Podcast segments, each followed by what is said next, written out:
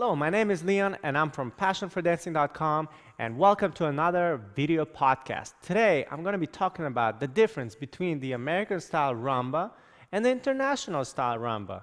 You see, both of the rumbas have very similar steps, yes? However, the major difference comes in the technique that's it, yeah? In terms of steps, there are some uh, differences as well, you know, but, uh, you know, I would say you could do essentially the same steps in, in both styles. Um, but the technique is really what's the biggest difference. So I'm going to focus on that. Uh, so just to show you an example right away, uh, if we take the rumba walk in the uh, American style rumba, this is how it would be. Yes? If I do an international style rumba, uh, walk, it would be like this. Did you catch the difference? The difference is in the knee being straight right away or bent. Yes? So in the American style, we arrive on a bent leg. So if I'm going to move forward, I'm just going to show you from here. Hopefully you can see it. And I'm going to move forward in the Rumba walk. When I step forward, the first thing is my knees bent. Yes? Then it straightens afterwards. Yes?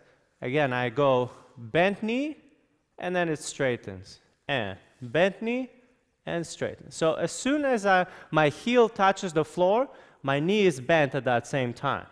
Yes?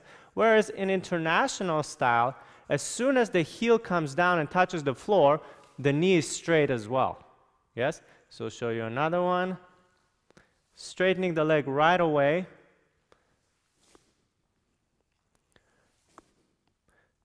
So that is the biggest difference, yes, is the uh, bending of the knee in the American style upon arrival versus straightening the knee uh, right away upon arrival, yes? So in the American style, you arrive on a bent leg first, in international style, you arrive on a straight leg first, yes? After that, it's actually very similar in terms of hip movement.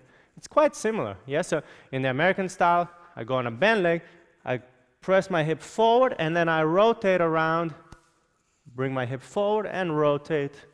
And if I do the international style uh, rumba, same thing. Press my hip forward, rotate.